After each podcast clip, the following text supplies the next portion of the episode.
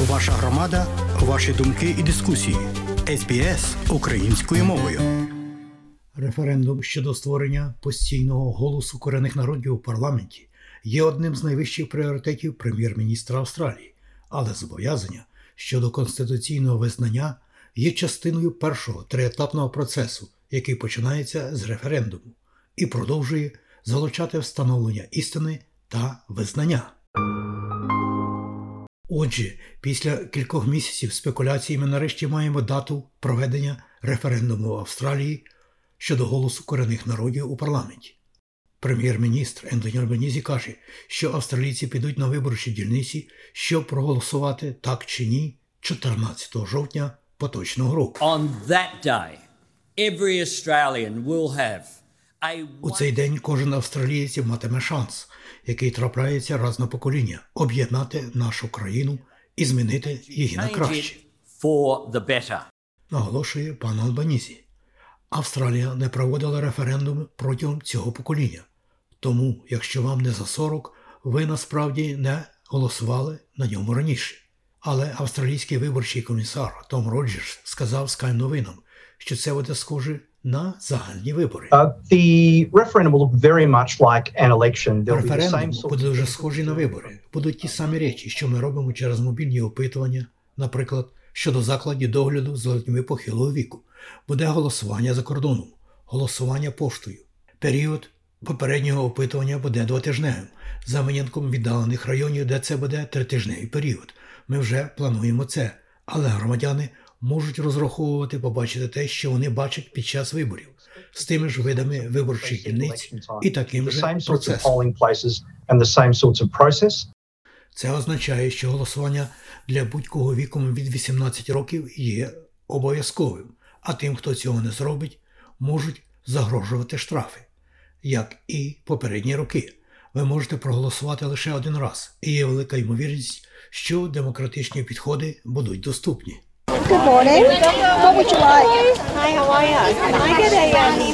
Доброго ранку, що б ви хотіли? Чи можу я отримати ковбаску з цибулею, будь ласка? Ви будете голосувати так чи ні з цього питання. Воно буде для читання таким. It will read, I propose law to alter the Constitution to recognize... Запропонований закон про зміну Конституції для визнання перших народів Австралії шляхом встановлення голосу аборигенів та австраліян Торресової протоки. Чи схвалюєте ви цю запропоновану зміну? Але референдуми – це не зовсім те саме, що загальні вибори, тому що вони виграються і програються абсолютно по-різному.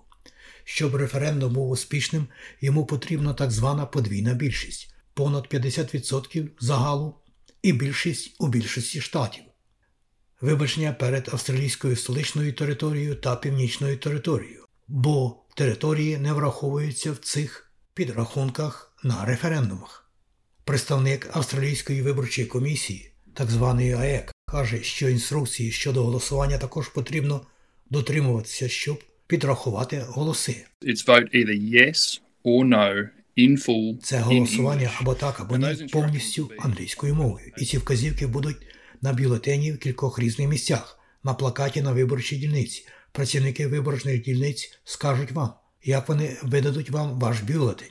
У брошурках щодо голосування, які в даний момент надходять в поштові скриньки по всій Австралії, в нашій рекламі. Я міг би продовжувати і продовжувати. Правила подвійної більшості, як відомо, ускладнюють проведення референдуму в Австралії. Із попередніх 44 референдумів в історії Австралії лише 8 були схвалені, причому 5 з них провалилися, тому що хоча більшість австралійців насправді проголосували за, вони також не забезпечили більшості у Штатах. Щодо того, в який бік голосувати, основні аргументи зводяться до кількох ключових моментів. Прихильники, такі як Марія Ленгдон з табору ЄС, кажуть, що голос буде спрямований на визнання корінних народів Конституції, прислухатися до них, коли розробляються на рівні полісів щодо них, і, як наслідок, можна буде отримати кращі результати для них.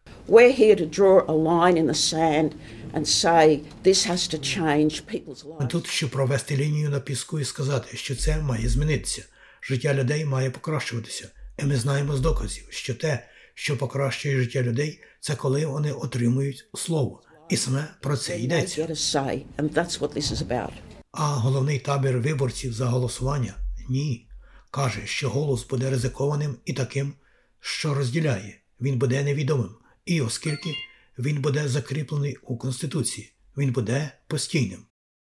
Але є ряд людей, які виступають проти голосу із зовсім інших причин. Наприклад, незалежна сенаторка Лідія Торп, яка каже, що це не зайде досить далеко і не зробить чогось важливого. Визнання – це і те, до чого закликав наш народ, щоб побачити, що ми все ще возимося по краях з марним голосом, який не має сили. Я думаю, що ми зайшли занадто далеко в цій країні, щоб прийняти дрібнички. Ентоні Альбанезі зробив велику ставку на це голосування з моменту своїх перших слів у ніч виборів у суботу 21 травня 2022 року, коли став прем'єр-міністром Австралії. I begin by acknowledging the traditional owners of the land on which we meet. Я починаю з визнання традиційних власників землі, на якій ми зустрічаємося. Я висловлюю свою повагу їхнім старішинам минулого, сьогодення та майбутніх. І від імені Австралійської лейбористської партії я повністю підтримую заяву Улуру від серця. Нагадаю, шановні друзі, що заяву Улуру від серця ви можете знайти на нашій веб-сторінці sbs.com.au/language/ukrainian.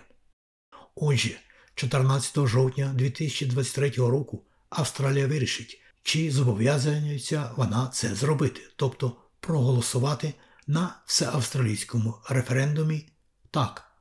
А вичерпну інформацію про референдум ви можете знайти на порталі референдуму SBS Voice за адресою www.sbs.com.au/voice-referendum. А ці нотатки за матеріалами Дебори Гроарк та Фіна Макхю для SBS News підготував для СБС української Богдан Рутницький. Слухайте нас сьогодні, будьте з нами завжди.